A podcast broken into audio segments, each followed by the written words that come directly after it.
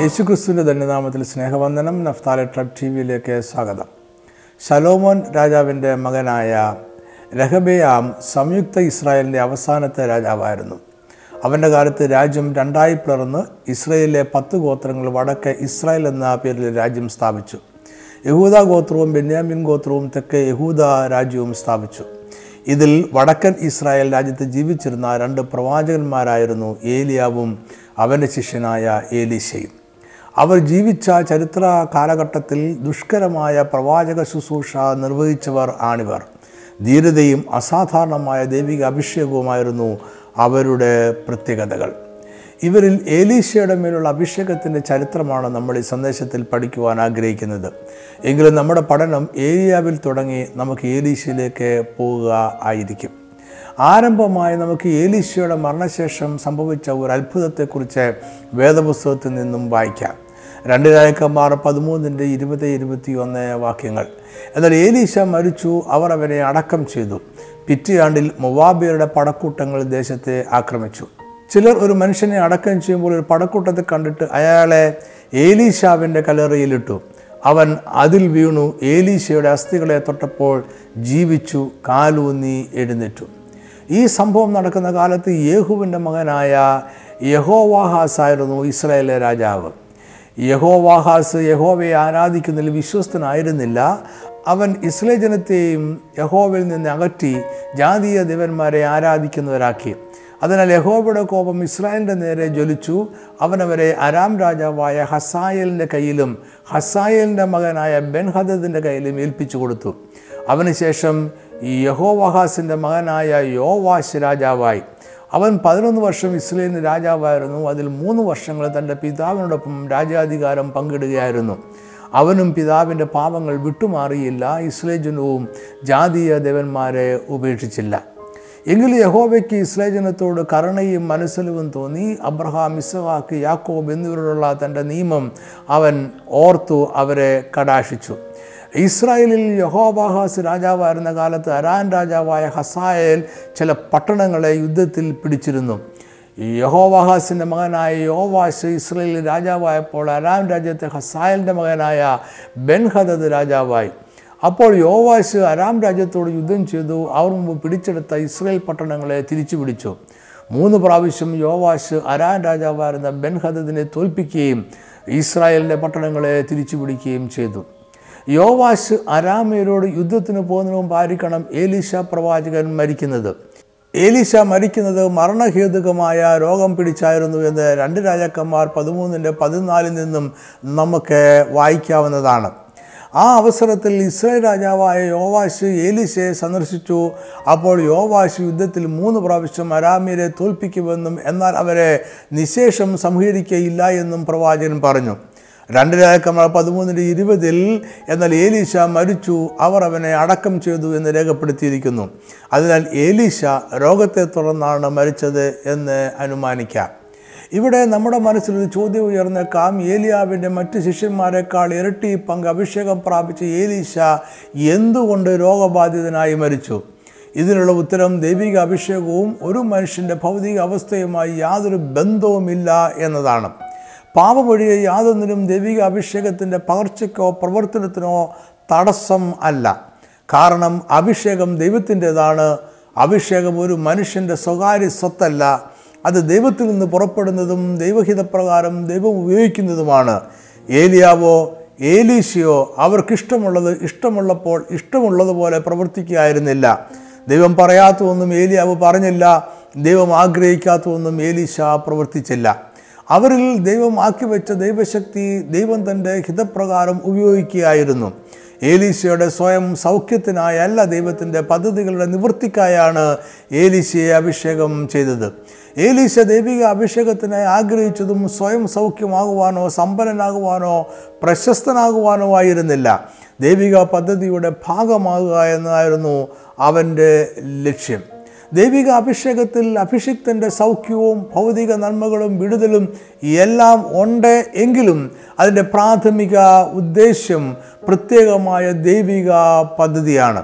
പൊതുവെ ദൈവിക അഭിഷേകം ജനത്തെ ദൈവത്തിങ്കിലേക്ക് തിരിക്കുവാനായുള്ളതാണ് അതിനായാണ് ദൈവം ഏലിയാവിനെയും ഏലീശയെയും തിരഞ്ഞെടുത്തതും ഉപയോഗിച്ചതും.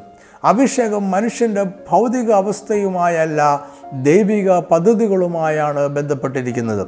അതിനാൽ ഒരു അഭിഷിക്തന്റെ ജീവിതത്തിലെ അവസ്ഥകൾ അവന്റെ മേലുള്ള അഭിഷേകത്തിന്റെ അളവിന്റെ പ്രത്യക്ഷതയല്ല. മറ്റൊരു രീതിയിൽ പറഞ്ഞാൽ ഒരു അഭിഷിക്തൻ രോഗിയോ ദരിദ്രനോ അടിമയോ ധനവാനോ ആകാം. അവൻ സ്വതന്ത്രനോ കാരാഗൃഹത്തിലോ സാമ്പത്തിക തകർച്ചയിലോ ആകാം. അവന്റെ മരണം രോഗത്താലോ അപകടത്താലോ വാർദ്ധക്യ സഹജമായ ക്ഷീണത്താലോ പെട്ടെന്ന് സംഭവിക്കുന്നതോ ആകാം. അതൊന്നും അവന്റെ അഭിഷേകത്തിന്റെ അളവുകോലല്ല. കാരണം അഭിഷേകം ഒരിക്കലും മനുഷ്യന്റെ സ്വന്തമല്ല. അത് മനുഷ്യന്റെ അവസ്ഥ അനുസരിച്ച് പകരപ്പെട്ടതും അല്ല. അഭിഷേകം ദൈവത്തിൽ നിന്ന് വരുന്നതും ദൈവത്തിന്റെതുമാണ്. അതിന് മനുഷ്യന്റെ ജീവിതാവസ്ഥയുമായി ബന്ധമില്ല. ഇതിനെക്കുറിച്ചാണ് പൗലൂസ് പറയുന്നത് രണ്ട് കോരിന്തർ നാലിന്റെ ഏഴ്. എങ്കിലും ഈ അത്യന്ത ശക്തി ഞങ്ങളുടെ സ്വന്തം എന്നല്ല ദൈവത്തിന്റെ ദാനമത്രേ എന്ന് വരേണ്ടതിന് ഈ നിക്ഷേപം ഞങ്ങൾക്ക് മൺപാത്രങ്ങളിലാകുന്നു ഉള്ളത്. മൺപാത്രങ്ങളിൽ എന്ന് പറയുമ്പോൾ അതിന്റെ ബലഹീനതയാണ് പൗലോസ് ഉദ്ദേശിക്കുന്നത്. മൺപാത്രം ഏത് സമയത്തും തകരാം പാത്രം അല്ല ശക്തമായത് പരിശുദ്ധാത്മാവാണ് ശക്തമായിരിക്കുന്നത്. ദൈവത്തിന്റെ അഭിഷേകമാണ് ശക്തം. നമ്മൾ ബലഹീനവും ഏത് നിമിഷം തകർന്നു പോകുന്നതുമാണ്. അഭിഷേകം പകർന്നിരിക്കുന്നതിനാൽ നമ്മുടെ ശരീരം എന്ന മൺപാത്രങ്ങൾ ബലമുള്ളതായി മാറുന്നു എന്ന് പൗലോസ് ഇവിടെ പറയുന്നില്ല. അഭിഷേകം പകരപ്പെട്ടിരിക്കുമ്പോഴും നമ്മൾ അമാനുഷ്യർ ആകുന്നില്ല. ദൈവിക അഭിഷേകം ശക്തമായി പ്രവർത്തിക്കുന്നു എന്ന് മാത്രം. ഏലിയാവിനെ കുറിച്ച് ചിന്തിച്ച് നോക്കിയാൽ ഇത് കൂടുതൽ വ്യക്തമായി മനസ്സിലാകും. അവൻ രാജാവിന്റെയും ബാലിന്റെ പ്രവാചകന്മാരുടെയും മുന്നിൽ നിന്നുകൊണ്ട് അവരുടെ ജാതീയ ദേവനെ വെല്ലുവിളിച്ചു. അവൻ പ്രാർത്ഥിച്ചപ്പോൾ ഹോവയ ദൈവം ആകാശത്തു നിന്നും തീയിറക്കി യാഗത്തെ ദഹിപ്പിച്ചു. ബാലിന്റെ പ്രവാചകന്മാരെ എണ്ണൂറ്റി അമ്പത് പേരെ അവൻ കൊന്നുകളഞ്ഞു. എന്നാൽ അന്ന് തന്നെ ഈസബേലിന്റെ ഭീഷണിയുടെ മുന്നിൽ നിന്ന് ഓടി ഒളിച്ചു. ഈസബേലിന്റെ കയ്യാൽ കൊല്ലപ്പെടുമോ എന്ന് ഭയന്ന് ഏലിയാവ് ദൈവത്തോട് അവന്റെ ജീവനെ എടുത്തുകൊള്ളുവാനായി അപേക്ഷിച്ചു. അവനൊരു ബലഹീന മനുഷ്യനെ പോലെ നിരാശൻ ആയി. ദൈവിക അഭിഷേകം ഏലിയാവ് എന്ന ദൈവദാസനെ ശക്തനാക്കി. എന്നാൽ ഏലിയാവ് എന്ന മനുഷ്യൻ സാധാരണക്കാരനായി തന്നെ തുടർന്നു. യാക്കോ അപ്പോസ്തലൻ ഇതിന് അടിവരയിട്ട് പറയുന്നുണ്ട്. ഏലിയാവ് നമുക്ക് സമസ്വഭാവമുള്ള മനുഷ്യൻ ആയിരുന്നു. എന്തുകൊണ്ടാണ് ദൈവം ഇങ്ങനെ ചെയ്യുന്നത് എന്ന് അപ്പോസന പൗലോസ് ഒന്ന് കുറിന്തിയർ ഒന്നാമത്തെയായും ഇരുപത്തിയാറ് മുതൽ മുപ്പത്തി ഒന്ന് വരെയുള്ള വാക്യങ്ങളിൽ വെളിപ്പെടുത്തുന്നുണ്ട്. പൗലോസ് പറയുന്ന പ്രധാന മർമ്മം ഇങ്ങനെയാണ്. അത് ഇരുപത്തി ഒമ്പതാമത്തെ വാക്യത്തിലാണ്. ദൈവസന്നിധിയിൽ ഒരു ജഡവും പ്രശംസിക്കാതിരിക്കേണ്ടതിന് തന്നെ അതിനായി ജ്ഞാനികളെ ലജ്ജിപ്പിപ്പാൻ ദൈവം ലോകത്തിൽ ഫോഷത്വമായി തിരഞ്ഞെടുത്തു. ബലമുള്ളതിനെ ലജ്ജിപ്പിപ്പാൻ ദൈവം ലോകത്തിൽ ബലഹീനതമായത് തിരഞ്ഞെടുത്തു. അതിനാൽ അന്നത്തെ ക്രൈസ്തവരുടെ ഇടയിൽ ലോക അഭിപ്രായ പ്രകാരം ജ്ഞാനികൾ ഏറെയില്ല. ബലവാന്മാർ ഏറെയില്ല കുലീനന്മാരും ഏറെ ഇല്ല. ദൈവത്തിന് അഭിഷേകം പകരുവാൻ ജ്ഞാനികളെയോ ബലവാന്മാരെയോ ലോകപ്രകാരം ബുദ്ധിമാന്മാരെയോ സമ്പന്നരെയോ ഉന്നത സ്ഥാനീയരെയോ ആവശ്യമില്ല. കാരണം ലോകപ്രകാരമുള്ള ബുദ്ധിഹീനരിൽ ദൈവത്തിന്റെ ജ്ഞാനം വെളിപ്പെടുമ്പോൾ അത് ഒരു മനുഷ്യനും പ്രശംസിക്കുകയില്ല ലോകത്തിൽ ബലഹീനരെ ദൈവം ശക്തരാക്കി മാറ്റുമ്പോൾ സകല മഹത്വവും ദൈവത്തിന് ലഭിക്കുന്നു. മാത്രമല്ല ലോകത്തിന്റെ ജ്ഞാനത്തെക്കാളും ബലത്തെക്കാളും ഉന്നത സ്ഥാനങ്ങളെക്കാളും ശ്രേഷ്ഠം ദൈവത്തിന്റെ അഭിഷേകമാണ് എന്നും വെളിപ്പെടുന്നു. ഇതിനാലാണ് ദൈവം സാധാരണക്കാരായ മനുഷ്യരെ അവന്റെ വലിയ പ്രവൃത്തികൾക്കായി അഭിഷേകം ചെയ്യുന്നത്. ഇതിന്റെ അർത്ഥം ഒന്നുകൂടി പറഞ്ഞാൽ ദൈവിക അഭിഷേകം മനുഷ്യന്റെ ബുദ്ധിയോ സമ്പത്തോ ജ്ഞാനവുമായി ബന്ധപ്പെട്ടിരിക്കുന്നില്ല.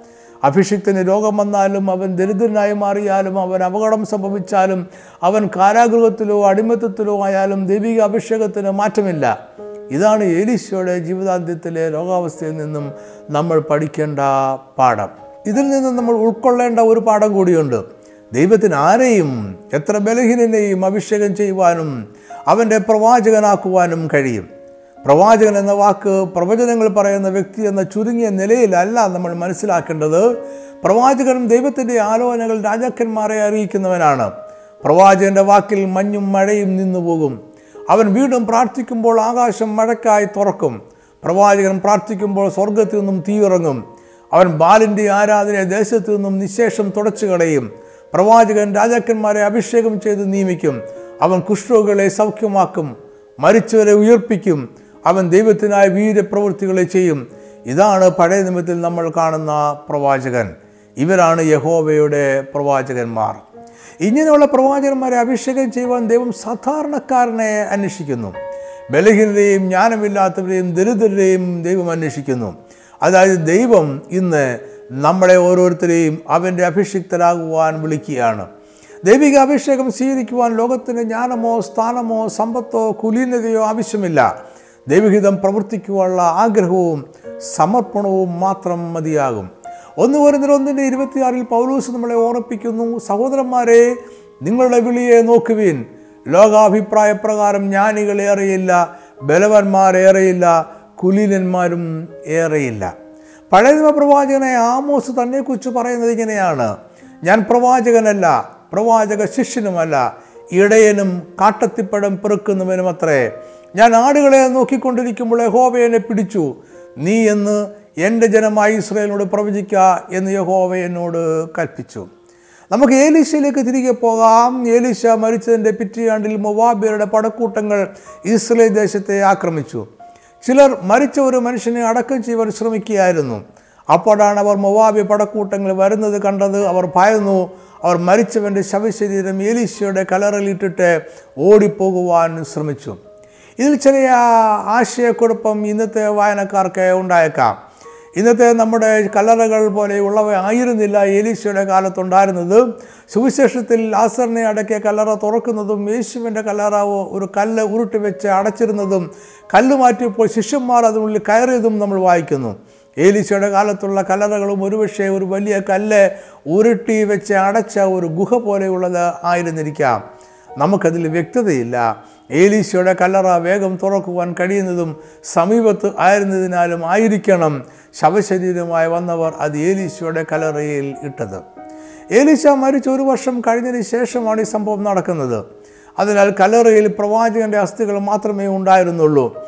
എന്നാൽ മരിച്ചവന്റെ ശരീരം ഏലീശയുടെ അസ്ഥികളെ തൊട്ടപ്പോൾ ആ ശരീരം ജീവൻ പ്രാപിച്ചു.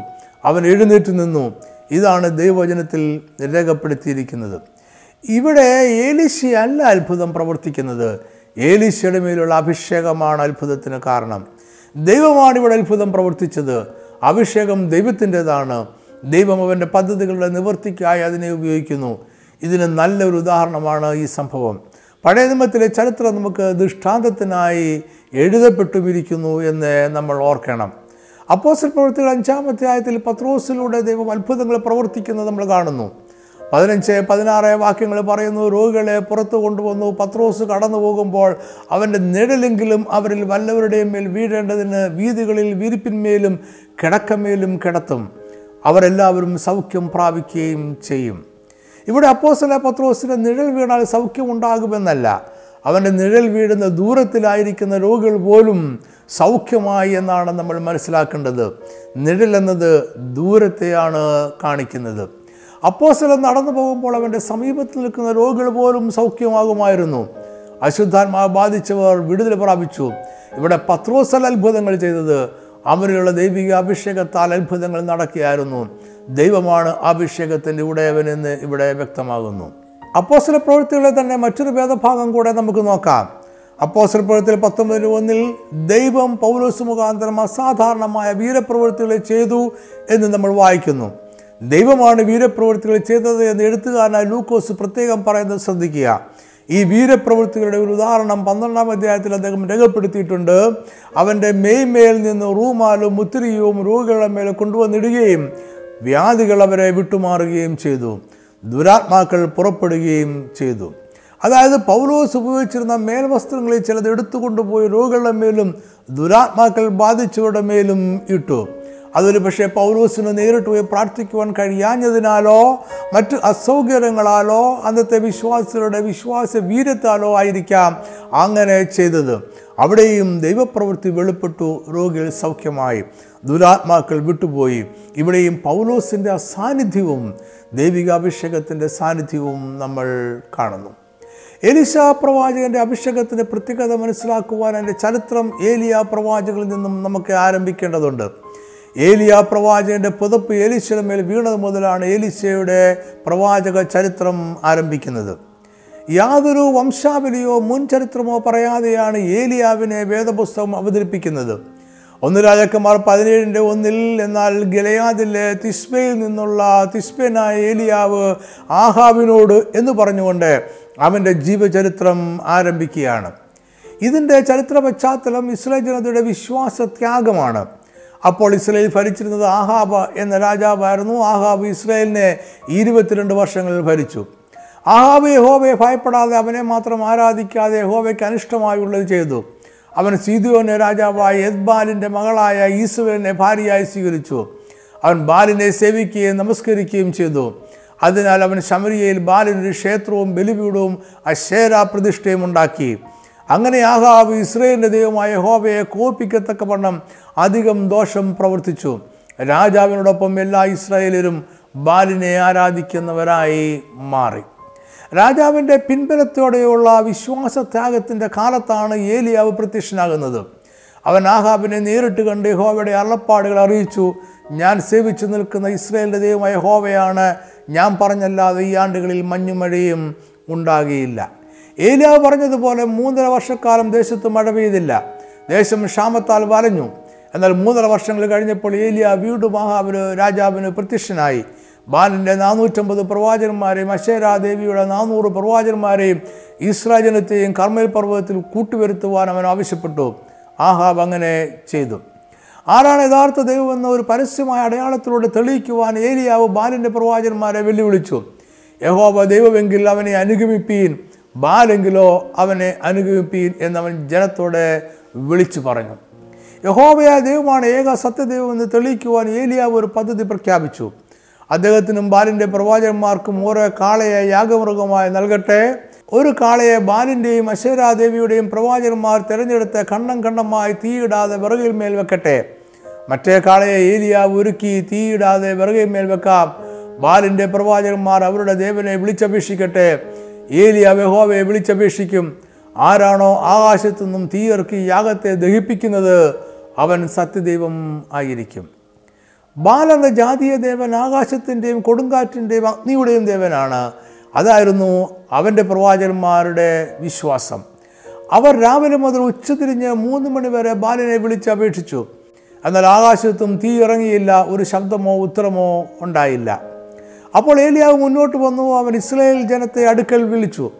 ഇടിഞ്ഞു കിടന്ന യഹോവയുടെ യാഗപീഠം നന്നാക്കി യഹോവയുടെ നാമത്തിൽ ഒരു യാഗപീഠം പണിതു. പിന്നെ അവൻ വിറക് അടുക്കി കാളയെ കണ്ടം കണ്ടമാക്കി വിറകിന്മേൽ വെച്ചു. മൂന്ന് മണി കഴിഞ്ഞപ്പോൾ ഏലിയാവ് പ്രവാചകൻ അടുത്തു എന്ന് പ്രാർത്ഥിച്ചു അബ്രഹാമിന്റെയും ഇസ്ഹാക്കിന്റെയും ഇസ്രായേലിന്റെ ദൈവമായ ഹോവേ ഇസ്രായേലിൽ നീ ദൈവമെന്നും ഞാൻ നിന്റെ ദാസനെന്നും ഈ കാര്യങ്ങളൊക്കെയും ഞാൻ നിന്റെ കൽപ്പനപ്രകാരം ചെയ്തുവെന്നും ഇന്ന് വെളിപ്പെട്ട് വരട്ടെ. യഹോവേ എനിക്ക് ഉത്തരം വരണമേ. നീ ദൈവം തന്നെ യഹോവേ നീ തങ്ങളുടെ ഹൃദയം വീണ്ടും തിരിച്ചു എന്ന് ഈ ജനം അറിയേണ്ടതിന് എനിക്ക് ഉത്തരമല്ലണമേ. ഉടനെ യഹോവയുടെ തീ ഇറങ്ങി ഹോമയാവും വിറകും മണ്ണും ദഹിപ്പിച്ചു തോട്ടിലെ വെള്ളവും വറ്റിച്ചു കളഞ്ഞു. ജനമെല്ലാം അത് കണ്ട് കമണ്ണു വീണു. യഹോവ തന്നെ ദൈവമെന്ന് ഏറ്റു പറഞ്ഞു അതിനുശേഷം ഏലിയാവും ഇസ്രേജനവും ബാലിന്റെ പ്രവാചകന്മാരെ പിടിച്ചു താഴെ കീശോൻ തോട്ടിനരികെ കൊണ്ടുചെന്ന് അവിടെ വെച്ച് വെട്ടിക്കൊന്നു കളഞ്ഞു ശേഷം ദേശത്ത് മഴ പെയ്തു. ഇതുപോലെയുള്ള ഒരു ദൈവിക പ്രവൃത്തി മറ്റൊരു പ്രവാചകനാൽ സംഭവിച്ചതായി വേദപുസ്തകത്തിൽ വേറെ രേഖപ്പെടുത്തിയിട്ടില്ല. മറ്റാരും ഇതിന് തുല്യമായി യാതൊന്നും പ്രവർത്തിച്ചിട്ടില്ല. എന്നാൽ ഇതിനുശേഷം ഏലിയാവ് അനുഭവിച്ച ഏകാന്തതയും ഭയവും അവനെ വീണ്ടും ഒരു സാധാരണക്കാരനായ മനുഷ്യനാക്കി മാറ്റി. ബാലിന്റെയും അശ്വരാദേവിയുടെയും പ്രവാചകന്മാരെ ഏലിയാവ് കൊന്നുവെന്ന് ഈസബേൽ അറിഞ്ഞപ്പോൾ അവൾ ഏലിയാവിനെയും അടുത്ത ദിവസം കൊല്ലുമെന്ന് ഭീഷണി മുഴക്കി. അതിൽ ഏലിയാവ് ഭയപ്പെട്ടു അവൻ മരുഭൂമിയിലേക്ക് ഓടിപ്പോയി അവിടെ ഒരു ചൂരച്ചെടിയുടെ തണലിൽ കിടന്ന് ഉറങ്ങി. അവൻ മരിക്കുവാൻ ആഗ്രഹിച്ചു. അവിടെ യഹോവയ ദൈവം അവന് പ്രത്യക്ഷനായി. ദൈവം ഏലിയാവിനെ മൂന്ന് ദൗത്യങ്ങൾ ഏൽപ്പിച്ചു. ഹസായിലിനെ ആരാം രാജ്യത്തിന്റെ രാജാവായിട്ട് അഭിഷേകം ചെയ്യുക. നിമിഷയുടെ മകനായി യേഹുവിനെ ഇസ്രായേലിന് രാജാവായിട്ട് അഭിഷേകം ചെയ്യുക. ഏലീശയെ ഏലിയാവിന് പകരം പ്രവാചകനായി അഭിഷേകം ചെയ്യുക. ഈ മൂന്ന് ദൗത്യങ്ങളെയും നമ്മൾ പിന്തുടരുന്നില്ല. നമുക്ക് ഏലീശയുടെ അഭിഷേകത്തിലേക്ക് പോകാം. ഏലിയാവിന് ലഭിച്ച ദൈവിക ദൗത്യത്തിൽ ആദ്യം പൂർത്തീകരിച്ചത് ഏലീശയുടെ അഭിഷേകമായിരുന്നു. ഏലിയാവ് ഏലീശയെ കാണുമ്പോൾ അവൻ വയലിൽ ഉഴുന്നുകൊണ്ടിരിക്കുകയായിരുന്നു. ഏലിയാവ് അവന്റെ അടുക്കൽ ചെന്നു അവന്റെ പുതപ്പ് ഏലീശയുടെ മേൽ ഇട്ടു. ഏലീശ പ്രവാചകനെ അഭിഷേകം ചെയ്യപ്പെടുന്നത് ഇസ്രായേൽ ചരിത്രത്തിലെ വളരെ ദുർഘടമായ ഒരു സമയത്തായിരുന്നു. ആഹാബ് രാജാവ് അവന്റെ കാലത്തെല്ലാം ജാതീയ ആരാധനയെ പ്രോത്സാഹിപ്പിച്ചിരുന്നു. ആഹാബിന് ശേഷം അവന്റെ മകനായ അഹസ്യാവ് രാജാവായി. എന്നാൽ ആഹാബോ അവന്റെ മകനോ യഹോവയുടെ വഴിയിൽ നടന്നില്ല. അവർ ജാതീയ ദേവന്മാരെ ആരാധിക്കുകയും ജനങ്ങളെ അതിലേക്ക് നടത്തുകയും ചെയ്തു. യഹോബയുടെ ദേശത്ത് അവർ ജാതീയ ദേവന്മാരുടെ ക്ഷേത്രങ്ങളെ പണിയുകയും വിഗ്രഹങ്ങളെ പ്രതിഷ്ഠിക്കുകയും ചെയ്തു. മൂന്നര വർഷക്കാലത്തെ ക്ഷാമമോ കർമ്മേൽ പർവതത്തിന് മുകളിലെ യാഗമോ ഒന്നും ഇസ്രായേൽ ജനത്തിന്റെ ആത്മീയ അവസ്ഥയെ ദീർഘനാളത്തേക്ക് മാറ്റിയില്ല. രാജാവ് ജാതീയ ദേവന്മാരെ ഉപേക്ഷിച്ചില്ല. ജനവും രാജാവിന്റെ വഴിയിലൂടെ തന്നെ യാത്ര ചെയ്തു. ഇതായിരുന്നു ഏലിയാവിന്റെയും ഏലീശയുടെയും കാലത്തെ ഇസ്രായേൽ രാജ്യത്തിന്റെ സ്ഥിതി. വളരെ പ്രതികൂലമായ ഒരു സാഹചര്യമായിരുന്നു അത്. ഈ സാഹചര്യത്തിലാണ് ഏലിശ പ്രവാചകനായി അഭിഷേകം ചെയ്യപ്പെടുന്നത്. ചരിത്രകാരന്മാരുടെ അഭിപ്രായത്തിൽ ഏകദേശം എണ്ണൂറ്റി അമ്പത്തി ആറ് ബി സിയിലായിരിക്കണം ഏലിയാവ് ഏലിശയെ കണ്ടുമുട്ടുന്നത്. അപ്പോൾ ഏലീശയ്ക്ക് ഇരുപത് വയസ്സ് പ്രായമായിരുന്നു എന്നും അവർ അഭിപ്രായപ്പെടുന്നു. ഏലിയാവ് ഏലീശയെ കാണുമ്പോൾ ഏലീശ അവന്റെ കൃഷിയിടത്തിൽ നിലം ഉഴുതുക ആയിരുന്നു. അവന്റെ നിലത്തിൽ ഒരേ സമയം പന്ത്രണ്ട് മുഖം കാളകൾ ഉഴുന്നുകൊണ്ടിരുന്നു എന്ന് വേദപുസ്തകത്തിൽ രേഖപ്പെടുത്തിയിട്ടുണ്ട്. അന്നത്തെ രീതി അനുസരിച്ച് സമ്പന്നരായ കൃഷിക്കാർ പോലും അവരുടെ വേലക്കാരോടൊപ്പം കൃഷിയിടങ്ങളിൽ ജോലി ചെയ്യും. അതുകൊണ്ടാണ് പതിനൊന്ന് മുഖത്തെയും നിയന്ത്രിച്ചിരുന്നത് വേലക്കാർ ആയിരുന്നു എങ്കിലും പന്ത്രണ്ടാമത്തെ മുഖം ഏലീശ തന്നെ നിയന്ത്രിച്ചിരുന്നത്. ഇതിൽ നിന്നും ഏലീശയുടെ കൃഷിയിടത്തിന്റെ വിസ്തൃതിയും അവന്റെ സമ്പത്തും എത്രമാത്രമുണ്ട് എന്ന് മനസ്സിലാക്കാം.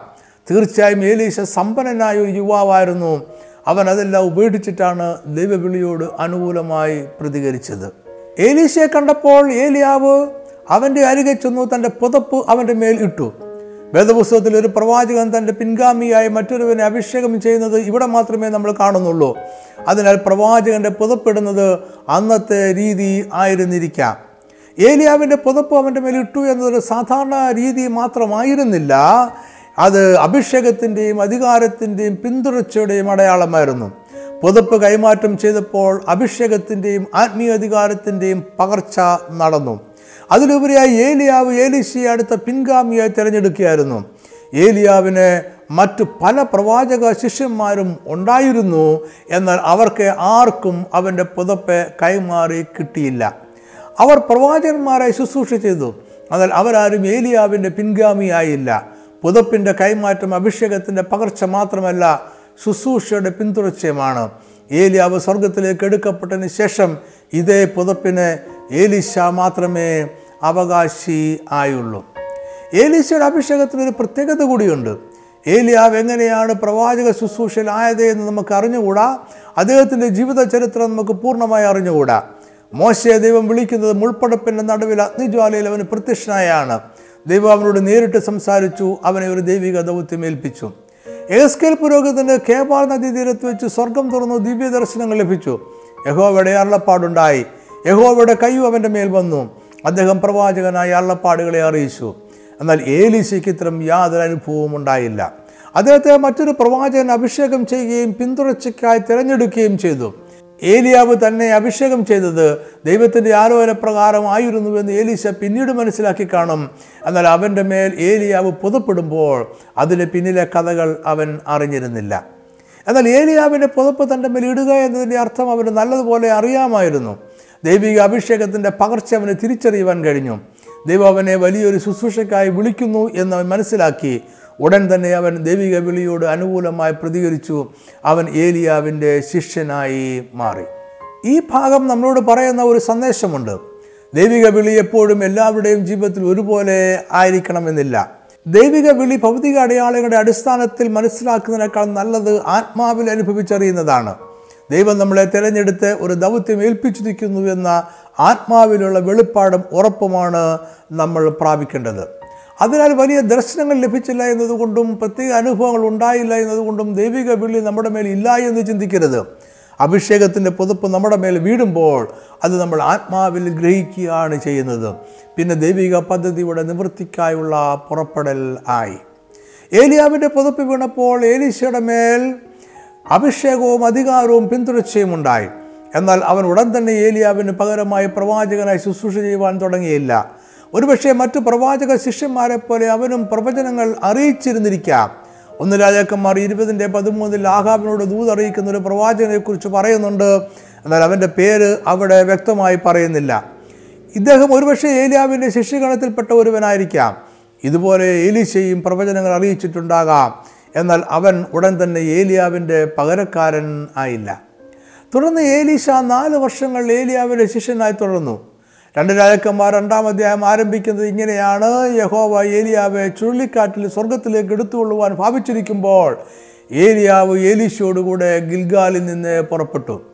ഏലിയാവിന്റെ ഭൗതിക ജീവിതത്തിന്റെ അവസാന നാളുകളെക്കുറിച്ചാണ് ഈ അധ്യായം പറയുന്നത്.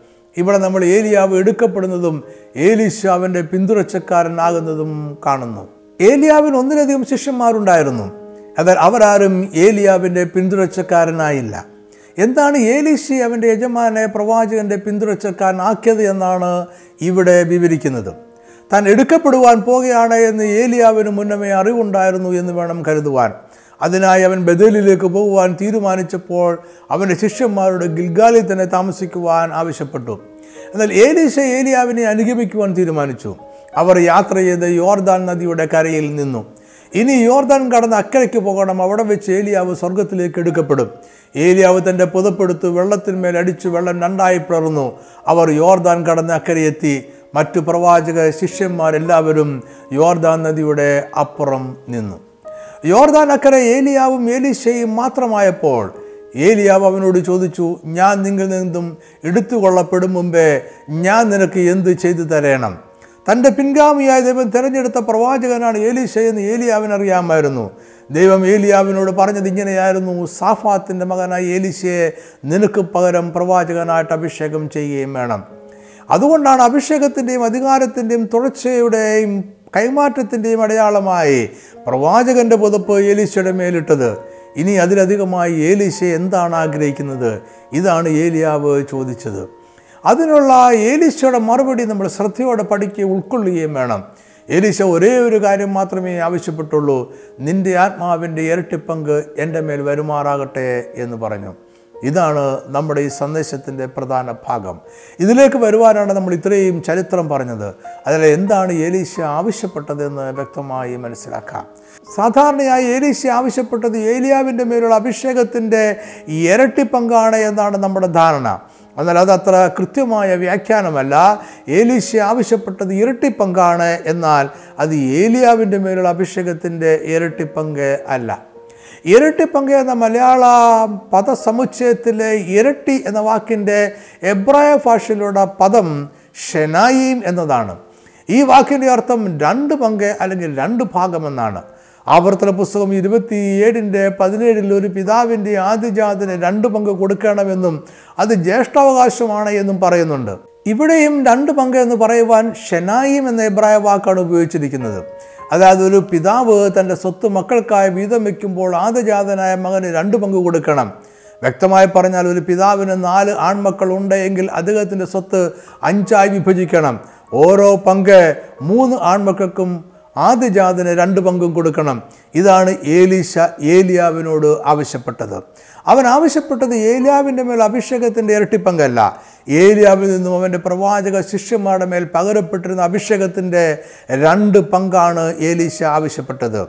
ഒരു പക്ഷേ ഫലത്തിൽ ഇത് രണ്ടും ഒന്നായിരിക്കാം എങ്കിലും അർത്ഥത്തിൽ വ്യത്യാസം ഉണ്ട്. ആദ്യജാതനായ ഒരു പുത്രന് ഇരട്ടിപ്പങ്ക് ലഭിച്ചാൽ മറ്റുള്ളവരെക്കാൾ അവന് ഭൗതിക സമ്പത്ത് കൂടുതലുണ്ടാകും. എന്നാൽ ഇരട്ടിപ്പങ്കിന് പഴയ നിയമകാലത്ത് കൂടുതൽ പ്രസക്തി ഉണ്ടായിരുന്നു. അത് ജ്യേഷ്ഠാവകാശവും പിതാവിന്റെ പിന്തുടർച്ചയുമാണ്. എന്നാൽ ഏലീശ രണ്ട് പങ്ക് അഭിഷേകം ചോദിച്ചത് ഭൗതികമായ ഒരു നേട്ടത്തിനും വേണ്ടിയായിരുന്നില്ല. അവൻ ആത്മീയ ശുശ്രൂഷകൾ ആണ് ലക്ഷ്യമിട്ടത്. ഇത് അവന്റെ ജീവിതം പഠിച്ചാൽ നമുക്ക് മനസ്സിലാകും. ഏലിയാവിന് ശേഷം അവന്റെ ശിഷ്യന്മാരെല്ലാവരും ഏലീശയുടെ ശിഷ്യന്മാരെ തുടർന്നു എന്നതിന് തെളിവൊന്നുമില്ല. അങ്ങനെ ഒരു പതിവ് അന്ന് ഉണ്ടായിരുന്നതായും നമുക്ക് അറിവില്ല. അതിനാൽ മറ്റു പ്രവാചകന്മാരുടെ മേലുള്ള ജ്യേഷ്ഠാവകാശമോ നേതൃത്വമോ ഏലീശ ലക്ഷ്യം വെച്ചിരിക്കില്ല ഭൗതിക സമ്പത്തും ഏലീശയുടെ ലക്ഷ്യമായിരുന്നില്ല. അരാം രാജ്യത്തിന്റെ സേനാധിപതിയായിരുന്ന നയമാൻ ഏലീശയുടെ അടുക്കലാണ് കുഷ്ഠരോഗം സൗഖ്യമാകുവാനായി വന്നത്. അവന്റെ രോഗം സൗഖ്യമായപ്പോൾ സ്വർണവും വെള്ളിയും പ്രവാചകന് സമ്മാനമായി കൊടുക്കുവാൻ നയമാൻ തയ്യാറായി. എന്നാൽ അതിൽ ഒന്നുപോലും ഏലീശ പ്രവാചകൻ സ്വീകരിച്ചില്ല. അന്നത്തെ സാഹചര്യത്തിൽ യഹോവയുടെ പ്രവാചകന്മാർ പ്രയാസമേറിയ ശുശ്രൂഷയാണ് ചെയ്തു പോകുന്നത് രാജാവോ ജനങ്ങളോ യഹോവയെ ആരാധിച്ചിരുന്നില്ല. അതിനാൽ ലോകപ്രകാരമുള്ള മാന്യത അവർ അവർക്ക് ആഗ്രഹിക്കുവാൻ കഴിയുമായിരുന്നില്ല. അതായത് ഏലിശ ഇരട്ടിപ്പങ്ക് ചോദിച്ചത് ലോകത്തിലെ പ്രതാപത്തിനോ പ്രശസ്തിക്കോ വേണ്ടിയായിരുന്നില്ല. അവൻ ഇസ്രജനത്തെ യഹോവെങ്കിലേക്ക് തിരിക്കുവാൻ ആഗ്രഹിച്ചു. അതിന് അവന് ഇരട്ടിപ്പങ്ക് അഭിഷേകം ആവശ്യമാണ്. ഈ ഇരട്ടിപ്പങ്ക് അഭിഷേകത്തിന് മറ്റൊരു വശം കൂടിയുണ്ട്. ഏലിയാവിന്റെ പുതപ്പ് ഏലീശയുടെ മേൽ വീണപ്പോൾ അവന് പ്രവാചകന്റെ അഭിഷേകത്തിന്റെ ആദ്യത്തെ പങ്ക് ലഭിച്ചതാണ്. എല്ലാ പ്രവാചക ശിഷ്യന്മാരുടെ മേലും ആത്മാവിന്റെ ഒരു പങ്കുണ്ട്. എന്നാൽ ഇപ്പോൾ ഏലീശ ചോദിക്കുന്നത് രണ്ടാമതൊരു അഭിഷേകമാണ്. ഒന്നാമത്തെ അഭിഷേകത്തിൽ അവൻ തൃപ്തനല്ല. അവന് രണ്ടാമതൊരു അഭിഷേകം കൂടി വേണം. അവന് അഭിഷേകത്തിന്റെ രണ്ട് പങ്ക് വേണം. ഏലിയാവ് സ്വർഗത്തിലേക്ക് എടുക്കപ്പെട്ടു. അവന്റെ പുതപ്പ് നിലത്ത് വീണു. ഏലീശ അത് എടുത്തു. അവന് ഇരട്ടിപ്പങ്ക് അഭിഷേകം ലഭിച്ചു. അവൻ രണ്ടാമതൊരു അഭിഷേകം കൂടെ പ്രാപിച്ചു. ഏലീശയുടെ അഭിഷേകത്തിന് ഒരിക്കലും അസാധാരണമായ കാഴ്ചകളോ ശബ്ദങ്ങളോ സംഭവങ്ങളോ ഉണ്ടായിട്ടില്ല. ഇവിടെയും അങ്ങനെ ഒന്നും സംഭവിച്ചില്ല. അവൻ സ്വർഗത്തിലേക്ക് എടുക്കപ്പെട്ട ഏലിയ പ്രവാചകന്റെ പുതുപ്പെടുത്തു. അവൻ ആഗ്രഹിച്ചതുപോലെ ഇരട്ടിപ്പങ്ക് ലഭിച്ചു. ഈ ഇരട്ടിപ്പങ്ക് അഭിഷേകമാണ് അവന്റെ മരണശേഷം. ഏകദേശം ഒരു വർഷത്തിന് ശേഷവും അവന്റെ അസ്ഥിയിൽ നിന്നും പകരപ്പെട്ടത്. ഈ അഭിഷേകമാണ് അവന്റെ അസ്ഥിയെ തൊട്ട ശവശരീരത്തെ ജീവനുള്ളതാക്കി മാറ്റിയത്. നമ്മൾ ഈ സന്ദേശത്തിന്റെ അവസാന ഭാഗത്തേക്ക് എത്തി നിൽക്കുകയാണ്. എന്തിനാണ് ഏലീശ ഇരട്ടിപ്പങ്ക് ചോദിച്ചത്? അവന്റെ യജമാനായിരുന്ന ഏലിയാവ് ചെയ്തതിനേക്കാൾ വലിയ കാര്യങ്ങൾ ചെയ്യുവാൻ അവൻ ആഗ്രഹിച്ചത് കൊണ്ടാണോ? അതേ എന്നൊരു സൂചന ഏലിശിയോ വേദപുസ്തകമോ നൽകുന്നില്ല. ഒരുപക്ഷെ വേദപുസ്തകത്തിൽ രേഖപ്പെടുത്തിയിരിക്കുന്ന അത്ഭുത പ്രവൃത്തികളുടെ എണ്ണത്തിൽ കൂടുതൽ ഏലീശയുടെ പ്രവൃത്തികളായിരിക്കാം. അത് ഏലിയാവും ഏലീശയും തമ്മിൽ ശുശ്രൂഷയിലുള്ള വ്യത്യാസം കാരണമാണ്. ഏലിയാവ് മിക്കപ്പോഴും ഏകാന്തതയിൽ കഴിഞ്ഞപ്പോൾ ഏലീശ എപ്പോഴും സമൂഹത്തിൽ രാജാക്കന്മാരോടും ജനങ്ങളോടും കൂടെ കഴിഞ്ഞു. അതിനാൽ തന്നെ അവരുടെ ശുശ്രൂഷകൾ തമ്മിലുള്ള ഒരു താരതമ്യം ശരിയായ രീതിയല്ല. ഏലീശ ഏലിയാവിനേക്കാൾ വലിയ കാര്യങ്ങൾ ചെയ്തു എന്നത് നമ്മുടെ അനുമാനങ്ങൾ മാത്രമാണ്.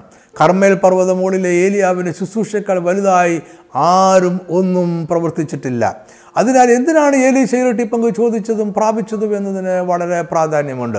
ആത്മീയമായി ഏലിയാവിന്റെ കാലത്തേക്കാൾ ഒട്ടും മെച്ചമായിരുന്നില്ല ഏലീശയുടെയും കാലം. ഇസ്രായേലിന്റെ രാജക്കുമാരെ ഹോവയെ വിട്ടകുന്ന ജാതീയതവന്മാരെ ആരാധിക്കുന്നവരായി തുടർന്നു.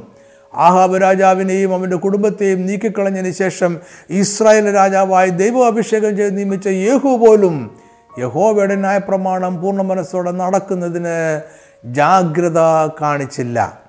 ഇസ്രായേൽ പൂർണ ഹൃദയത്തോടെ ഹോവയെ ആരാധിക്കുമെന്ന് യാതൊരു പ്രതീക്ഷയുമില്ലാതിരുന്ന കാലമായിരുന്നു അത്. ഈ കാലത്ത് ശുശ്രൂഷ ചെയ്യുവാൻ ഏലീശയ്ക്ക് ഇരട്ടിപ്പങ്ക് അഭിഷേകം ആവശ്യമുണ്ട്.